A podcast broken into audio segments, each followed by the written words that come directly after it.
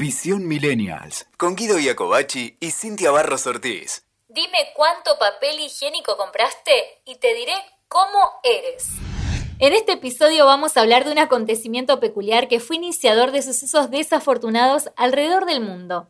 Se trata de las exageradas compras de papel higiénico en todos los países afectados por el COVID-19 y tras sus respectivos anuncios de cuarentena obligatoria, las cuales realmente estas compras superaron la imaginación de todos, ¿o no, oído? Obviamente, y las nuestras como publicitarios también. Y la tuya que está del otro lado también más que seguro, porque fue todo muy raro esto, ¿no? Eh, cuando pensabas que ya lo habías visto todo, surge las ventas desmedidas de papel higiénico y se, agotaron en stock. Así que bueno, eh, es algo que nosotros no podíamos creer, no entendíamos y lo vamos a analizar.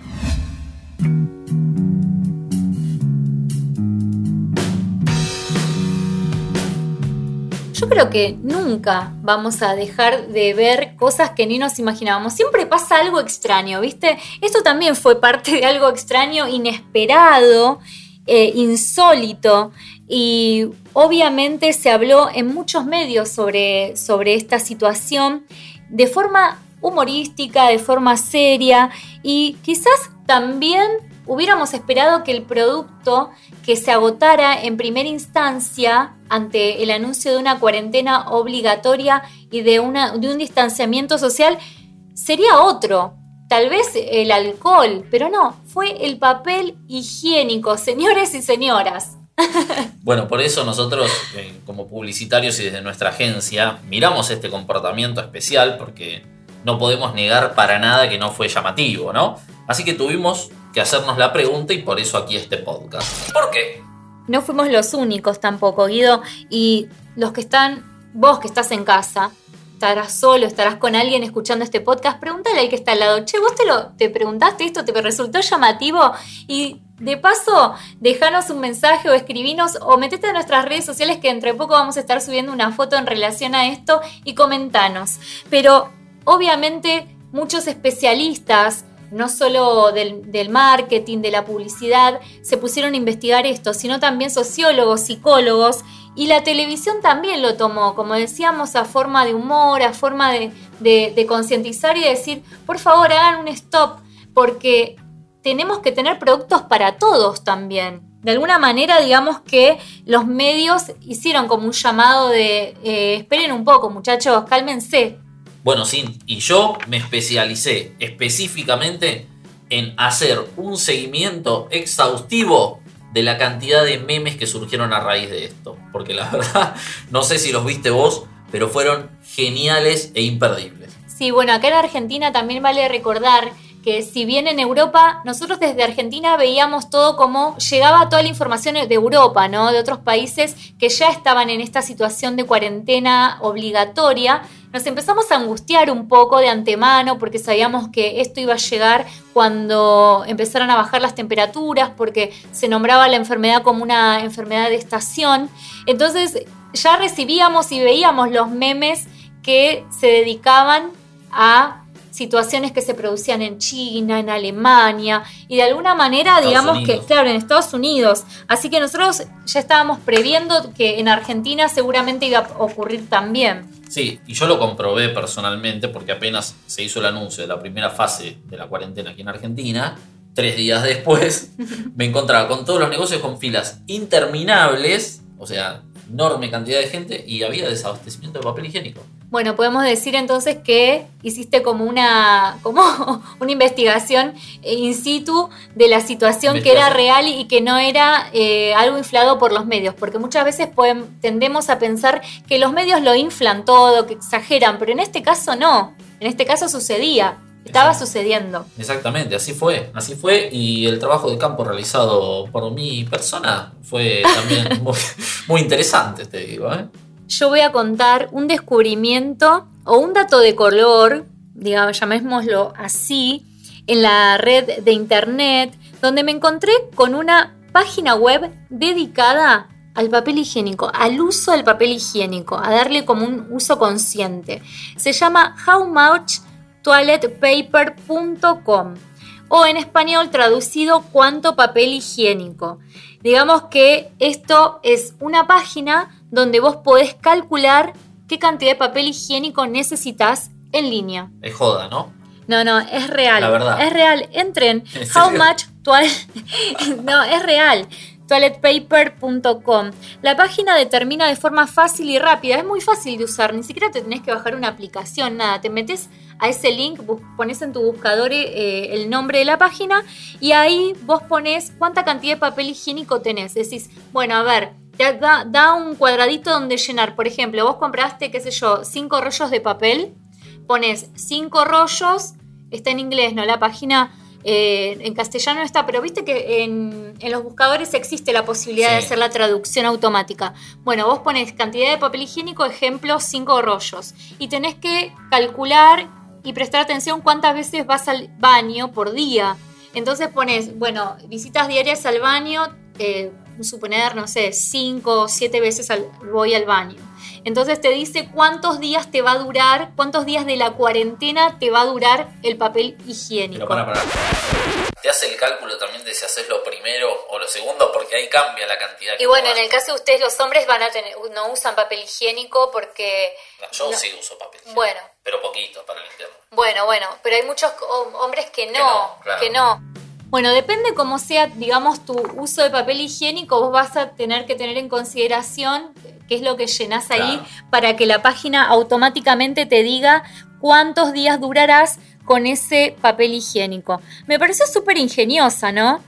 Sí, la verdad que estaba, está buena. Me parece un poco rara todavía el hecho de imaginarme, por eso te preguntaba, eh, el hecho de imaginarme esto de cómo haces el cálculo, porque eh, puede ser un poco subjetivo. Algunos días puede pasar que uno asista al, al, al toilet Bueno. más seguido y otros no. O sea, te- es un aproximado. Claro, un aproximado, pero lo importante de esta página es que, dado todos los acontecimientos terribles que empezaron a suceder por la, por el, por la falta de papel higiénico y por las situaciones embarazosas que se, que se generaron, por ejemplo, yendo a comprar a un supermercado, había gente que se peleaba, que bueno, ya vamos a hablar un poco más, pero por esas situaciones en particular es que los creadores de esta página buscan resolver, buscaron resolver el conflicto del papel higiénico en el mundo. A mí me encantan estas ideas porque vienen a la tecnología, con la tecnología es real, podemos hacer el bien, o sea, podemos colaborar positivamente. Y los creadores fueron un estudiante, desarrollador de software, Ben Sisson y un artista llamado Sam Harris. Ambos están, viven en Londres y después de que tuvieron una discusión entre ellos sobre la cantidad de papel higiénico que usaba cada uno en el día y cómo eso cambiaría la pandemia, es que resolvieron crear esta, esta página. Me encantó. Bueno, está claro sin que el papel higiénico entonces trajo mucho bardo en los países. Trajo tanto conflicto y tantas peleas, discusiones callejeras, que ¿sabes cuántas personas visitaron la página hasta ahora? ¿Cuántas? 12 millones de personas. No, no te la puedo creer. Sí, y está ayudando a reducir la escasez de papel higiénico Bueno. esta página. Y, y de alguna manera también eh, nos hace entrar un poquito en conciencia ¿no? de qué cantidad de papel gastamos diariamente. Tal cual, y como hablábamos de, de estas peleas, también surgieron como situaciones en, por ejemplo, en supermercados. Hay un señor en Australia que compró 150 paquetes Ah, sí, de lo 32 rollos de papel higiénico. Que vos decís, ¿para qué tanto, señor? Si van a seguir abiertos. Pero claro, al estar en una situación que nosotros, las personas de, de- del hoy, nunca habíamos vivido. Digamos, no vivimos, muchos no, no hemos vivido guerras, no vivimos enfermedades de este tipo, pandemias. Entonces se empezaron a preocupar. La gente es como que desbordó. Bueno, otra cosa que pasó también con esto que contás es que un que yo había visto en, en la tele, un policía eh, la- lo había, había recibido un llamado desesperado porque se estaban peleando con cuchillos por el tema, porque una persona llevaba más papel higiénico. Y, eso, y en China, eso había sido en Australia, y en China también pasó que eh, cuando se agotó el papel higiénico empezaron a comprar telas blancas, ¿viste? La antigua, Sí. para utilizarlo en reemplazo del papel higiénico. Bueno, este señor que te contaba que también de Australia, como mencionabas vos, el otro caso que, que con- que nos contabas, fue encima de, encima de que compró los 150 paquetes de papel higiénico, fue a quejarse, a querer devolverlos al supermercado donde los compró. Y el, director del supermercado hizo un video en YouTube. Obviamente no le devolvió el dinero porque se enojó muchísimo. A ver, no, digamos en llanas palabras, lo puteó, le dijo un montón, insultó, mejor dicho. Claro. Usa una palabra para aquellos oyentes que están en otros países, en México, España, que también nos escucha, que de paso les mandamos saludos. Lo insultó e hizo un video en YouTube, el director del supermercado, diciéndole, haciéndole fuck you, Sí. ¿no? Levantando su dedo medio a cámara, diciéndole, señor, usted tiene que aprender a controlarse. Claro. ¿Por qué va a tener, o sea, causó problemas a todo el país con esto? Además, otra cosa, la, la acción, esta acción egoísta de, de autoabastecerse a él y de no pensar en que los demás también podían, podían Eh, necesitarlo. exactamente, Así que le dijo, vaya a reflexionar sobre su ridículo comportamiento. Así. Así que, bueno. Y ahora el tipo se puso una empresa de papel higiénico. No, no los puede vender ni siquiera en eBay. Ah, Así ¿no? que no. Ni siquiera abriéndose un negocio, nada. No, no, no. No, bueno, eh, de esa manera a lo mejor sí, pero en eBay los quiso vender este señor que había comprado el papel higiénico y no pudo. Está bien lo que hizo eBay, entonces, que Sí, no permitan obvio. la reventa, porque hay gente que se abusa. en este Sí, sí, sí. Se aprovecha la situación. Sí, tal cual. Pero bueno, vamos y vamos a invitar de paso a, a vos que estás escuchando, que de vuelta te invito que si tenés alguna historia de papel higiénico, nos escribas a la red social de, de Instagram y nos cuentes tu historia. Vamos a estar subiendo una fotito con respecto a, a- a esto que estamos hablando hoy y ahí nos podés dejar tu Vamos a comentario. un, un rollito de papel higiénico, vamos a hacer un comentario sobre esto y vos nos vas a dejar tu opinión que nos interesa en arroba los publicistas en eh, Instagram. Bueno, también tenemos sin, eh, porque se analizó toda esta situación y todo esto tiene un nombre, ¿sí? porque hay un estudio de los psicólogos, eh, de la psicología mejor dicho, que se llama el síndrome de FOMO. Ya vos vas a explicar qué significa específicamente, pero nos explica, digamos, que parte de este comportamiento de masas, el cual responde a un accionar irracional, que responde a su vez a una mentalidad de rebaño, donde las personas se ven influenciadas por sus cercanos a seguir cierta tendencia, adoptar un comportamiento o comprar un artículo. Ahí tenemos la definición textual. Esto de lo que habla Guido nos estaría explicando el porqué de que se replique en tantos países la misma situación. Porque como te contábamos al principio, nosotros estábamos viendo desde Latinoamérica, específicamente desde Argentina, lo que sucedía en Europa. Pero de alguna manera nos imaginábamos que obviamente que iba a llegar aquí la, la- la enfermedad, y, pero no, no pensábamos que se iba a replicar lo sucedido específicamente con el papel higiénico. Bueno, esto, este tipo de comportamientos, digamos, que, que hacen las masas, es las empresas lo aprovechan.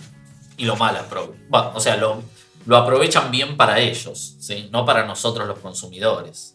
El síndrome de FOMO corresponde al inglés Fear of Missing Out o temor a perderse algo, que como no estamos acostumbrados a la escasez y a la privación y nos enfrentamos a sentirnos restringidos de poder elegir lo que queremos cuando lo queremos, porque somos así, somos el humano es así, eh, y el estar en una situación límite, experimentándola por primera vez esta cuarentena, como, como decíamos, activó en muchas personas la prisa por conseguir papel higiénico. Bueno, y según la, la psicología del consumidor, la sensación que nos instalan las influencias externas sería que si una persona está comprándolo, es decir, si mi vecino lo está comprando, tiene que haber una razón y yo también tengo que involucrarme y lo tengo que comprar.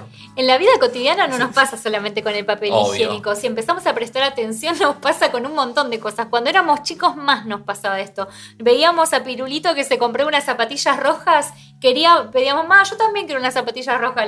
Era, es así. Bueno. Pero bueno, Es que es así, pasa con la moda también. ¿no? Así Con- funcionamos en cuanto a lo que somos en los hábitos de compra, ¿no? Pero bueno, esto digamos que se potenció y la explicación dentro de lo que es este síndrome de FOMO, ¿no? Así que tiene mucho sentido. Seguro vos que estás en tu casa en algún momento de cuarentena, quizás sentiste eh, la necesidad de salir a comprar algo y no sabías por qué, pero veías que todos lo iban a comprar y decías, "Oh, bueno, yo también tengo que salir. O capaz veías que te mostraba la tele que todos salían a comprar y decías, bueno, voy a salir a comprar. ¿Pero? ¿Qué, qué tengo que comprar? Bueno, salgo y veo. Bueno, pero eso, mira, vos justo lo nombraste, es el tema de los medios de comunicación también, ¿no? Que estamos siendo constantemente por bombardeados, me refiero por, por mucha información y nos influencian y nos lleva también a, de las narices a, a tener determinadas conductas. Claro, instalar en nuestro inconsciente empatía con la situación e instalar la necesidad de tener ya ese producto, digamos, Ya. eso es lo que Oh. se nos instala de alguna manera cuando estamos siendo constantemente influenciados por información de la afuera. Por eso siempre es como que a nosotros nos gusta decir, a ver, vamos a respirar cinco veces antes de tomar una acción, de, de ver hacia el adentro, ¿no? Que esto también tiene que ver con la publicidad con propósito, con el marketing con, eh, con propósito y ser consumidores también con propósito y conscientes. Bueno, vos sabés que por todo esto que, que comentás, eh, hice una encuesta Sí. en un universo importante, digamos, de, de personas entre 25 y 45 años. Sí. Escuchate esto. El 50% de estos aseveraron tener un primer momento la necesidad de hacer algo que los mantenga a ellos y a sus familiares a salvo. ¿Y qué más podrían hacer aparte de lavarse las manos y aislarse? Obtener aquello que los haga sentir seguros, en ese Sí. caso, obviamente, volvemos al, al tema del papel higiénico, y afirmaron que si todo el mundo se lo llevaba a casa, ellos tenían que tener su ración. Claro, es que de alguna manera la necesidad de obtener papel higiénico puntualmente habla del particular reflejo de una sociedad y un estilo de vida urbanizados, ¿no? Donde nuestra comodidad impera. Queremos eh, tener esas comodidades, sentirnos seguros de que las podemos seguir sosteniendo en el tiempo. Y el estar en cuarentena también nos dijeron, cuarentena estricta y pensábamos que los locales no iban a abrir nunca más, parecía. Entonces queríamos asegurarnos de esa eh, comodidad y de esa seguridad, ¿no? Que, y a su vez también este producto en sí no era el- lo más importante, sino lo que re- él representa Claro. lo que este producto representa. El papel higiénico realmente podríamos decir que no importa, ¿no? Que está muy por debajo de la lista de supervivencia en comparación con otros productos de primera necesidad como la comida, el agua, pero es algo a, lo que todos nosotros nos aferramos a tener como estándar mínimo. Bueno, esto es algo que, que tenemos que resaltar y nos tenemos que llevar de- de este podcast, ¿no? En especial, digamos, vos que estás escuchando también, y analizar siempre el, tipo de compras que realizamos, ¿no? De, determinar si son, si realmente lo necesitamos o si son compras nerviosas o, o- me refiero a este tipo de compras que hace el vecino y nosotros nos sumamos así al toque. Claro, lo que pasa es que las personas, eh, este tipo de compras hacen que las personas se sientan como que tienen control de la situación, ¿no? El tener el control de la situación.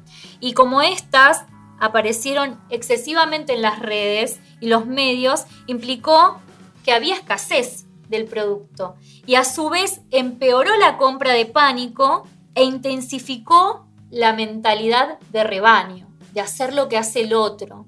Exactamente, por eso es importante tener, o sea, saber, digamos, que los medios de comunicación juegan este rol, ¿no? De, de- manipulación con el poder que ellos tienen. Mira, te lo llevo a un, te hago un paréntesis, te lo traigo a un caso acá de Argentina.